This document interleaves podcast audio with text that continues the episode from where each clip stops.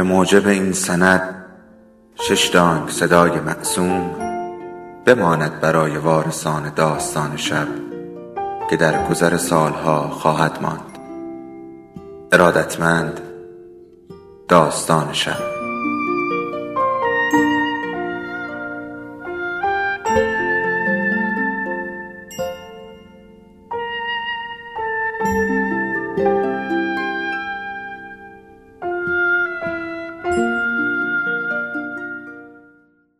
یکی بود، یکی نبود.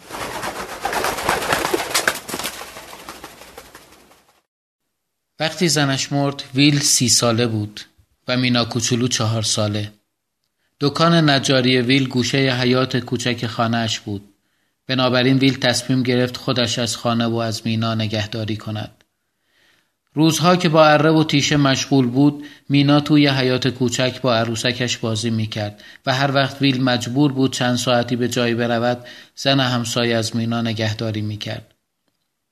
ویل کمی آشپزی بلد بود. قهوه و سیب زمینی سرخ شده و تخم مرغ و گوشت خوک درست میکرد و دریافته بود که موز و بیسکویت و ساردین هم چیزهای به درد بخوری هستند. اما وقتی پیرزن همسایه او را سرزنش کرد که این چیزها برای یک بچه چهار ساله غذای صحیح و سالمی نیستند، ویل از او خواهش کرد به او کمک کند و پیرزن همسایه به او پختن حلیم و آش سبزیجات را یاد داد. بعدها ویل اگرچه هر روز این غذاها را خوب درست می‌کرد، اما نمی‌فهمید چرا همیشه ته دیگ و قابلمه می‌سوزد. ویل اتاقها را هم جارو می‌کرد، به استثنای گوشه‌ها. و اسباب‌ها و میز و صندلی‌ها و تاقچه‌ها را هم با دستمال مثلا گردگیری می‌کرد. شیشه‌های پنجره‌ها را هم تمیز می‌کرد، اما همیشه وقتی کارش تمام می‌شد، به نظرش می‌رسید که انگار شیشه‌ها اول تمیزتر بودند. لباس‌های مینا را هم خودش می‌شست و وصله می‌کرد و لباس عروسکش را هم درست می‌کرد. شب‌ها قبل از خواب مینا را مجبور می‌کرد دعایش را بخواند. و مینا پای تخت خواب روی زمین زانو میزد، با دستهای گره کرده کلمات را به سرعت برق ادا میکرد. اگر یک شب ویل یادش میرفت که مینا دعایش را بخواند، نصف شب بیدارش میکرد. یا اگر دلش نمیآمد، صبح پیش از هر چیز از او میخواست دعای دیشبش را بخواند. خودش هم هر شب دعا میکرد: ای خدا، به من کمک کن که از بچم درست مواظبت کنم. یعنی اگر میبینی دارم غلط میکنم. یک شنبه ها مینا را میبرد کلیسا و او را کنار خودش مینشاند و خودش با سری خم شده به یک سو به وعظ کشیش گوش میداد.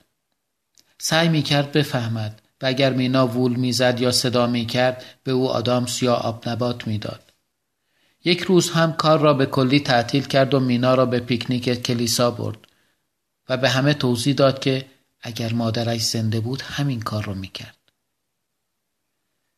وقتی مینا پنج سالش شد و به کودکستان میرفت، ویل صبح و عصر خودش او را میبرد و میآورد. یک روز هم لباس نوش را پوشید و به مدرسه رفت و کلاس مینا را بازدید کرد و با سرفه موقرانه‌ای به معلم مینا گفت آمده است از او تشکر کند، چون اگر مادر مینا زنده بود همین کار رو میکرد. اما از عکس‌ها و نوشته‌ها و کاغذها چیزی نفهمید و دیگر به مدرسه مینا سر نزد. به خودش میگفت چیزهایی هست که من نمیتونم کمکش کنم. مینا تازه شش سالش بود که بیماری ویل پیش آمد. یک بعد از ظهر ماه مه بود، رفت دکتر و وقتی برگشت آمد گوشه دکان نجاری ساکت نشست. مدت زیادی تکان نخورد. هیچ کاری نکرد. آفتاب از پنجره مشبک میتابید. بیماری ویل درمان پذیر نبود. دکتر گفته بود که ویل شاید شش ماه بیشتر دوام نمیآورد.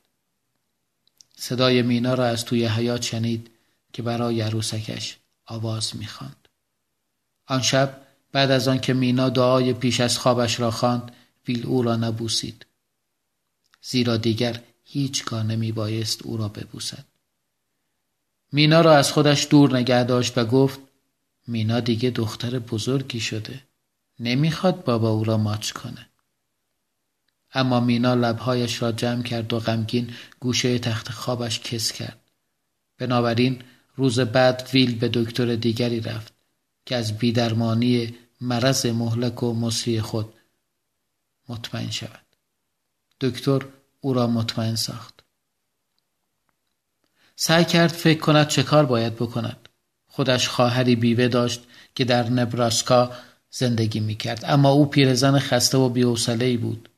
زنش هم برادری داشت، اما این یکی خیلی پرچانه و غیر قابل اطمینان بود و مینا کوچولو در دنیایی از رویا و افسانه و جن و پری بود که ویل از آن سر در نمی‌آورد. دلش می‌خواست کسی را برای نگهداری مینا پیدا کند که همه چیز را بفهمد و شش ماه بیشتر وقت نداشت. پیرزن همسایه هم هر روز با تندی و طعنه به اون نق می‌زد که تو حق نداری با این حال خراب و خطرناک این بچه را پهلوی خودت نگه داری. تو با اون سرفه‌های هولناکی که می‌کنی. بنابراین ویل به این نتیجه رسید که اکنون زمان تصمیم به عهده او بود. یک شب تا صبح نشست و فکر کرد. روز بعد آگهی کوچکی در روزنامه شهر چاپ کردند.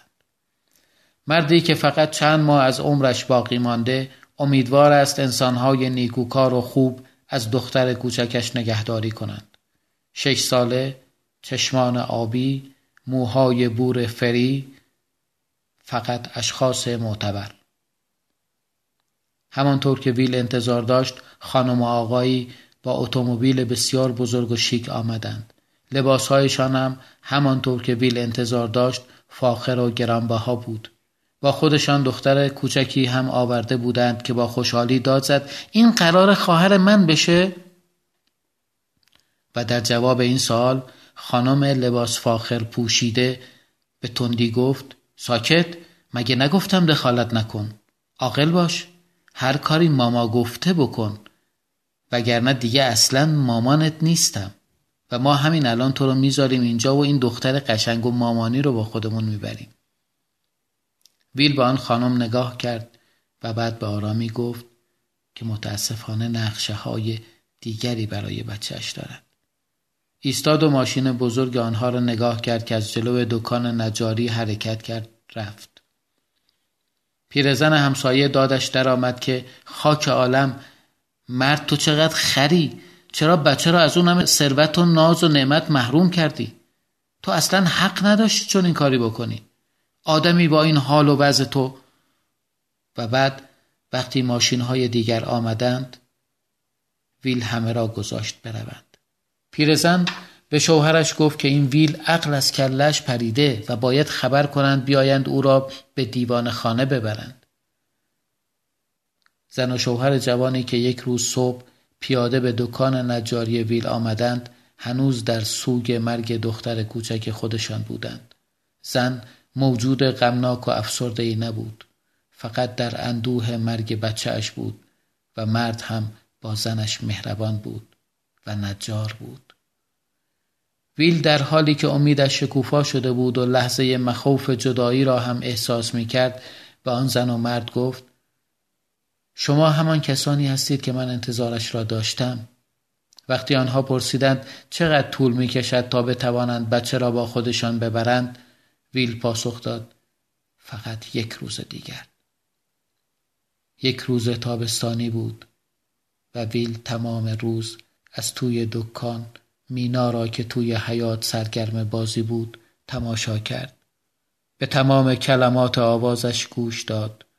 آن شب غذای خوبی پخت و وقتی مینا شام میخورد ویل نشست فقط او را تماشا کرد. وقتی او را توی رخت خواب گذاشته بود و رویش را کشیده بود، در گوشه تاریکی ایستاد و به صدای نفسهای او گوش کرد. مینا گفت بابا، امشب من دختر کوچولویی هستم. خواهش میکنم مرا ببوس. و ویل سرش را تکان داد و گفت دختر بزرگی هستی. دختر بزرگی هستی. دختر بزرگ. صبح روز بعد وقتی آمدند که او را ببرند، ویل او را شسته و رفته آماده کرده بود. تمام لباسها و اساسه اش را هم جمع کرده بود و لباس عروسکش را هم دوخته و تمیز کرده بود. به آنها خوش آمد گفت و موقرانه سرفه‌ای کرد و اضافه کرد که مینا تا حالا جایی مهمانی نرفته، این دفعه اولشه. اما وقتی مینا خواست دستهایش را دور گردن او بیندازد، او خودش را از مینا عقب کشید و یادش انداخت دختر بزرگ، یک دختر بزرگ، ایستاد و مینا را که بین زن و مرد جوان دور میشد تماشا کرد. آنها برای مینا یک چتر عروسکی آبی رنگ بزرگ آورده بودند که چنانچه لحظه خداحافظی مشکل باشد، اما وقتی از حیاط بیرون می رفتند مینا چتر را بالای سر خود گرفته بود و آنچنان مجذوب چتر آبی بود که یادش نبود سر برگرداند و برای پدرش دست تکان دهد.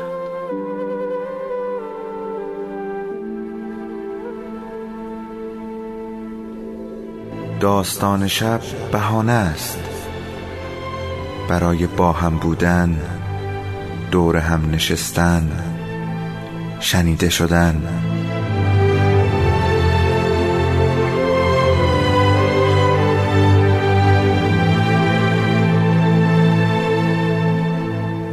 صدای افسانه ها رو میشنویم.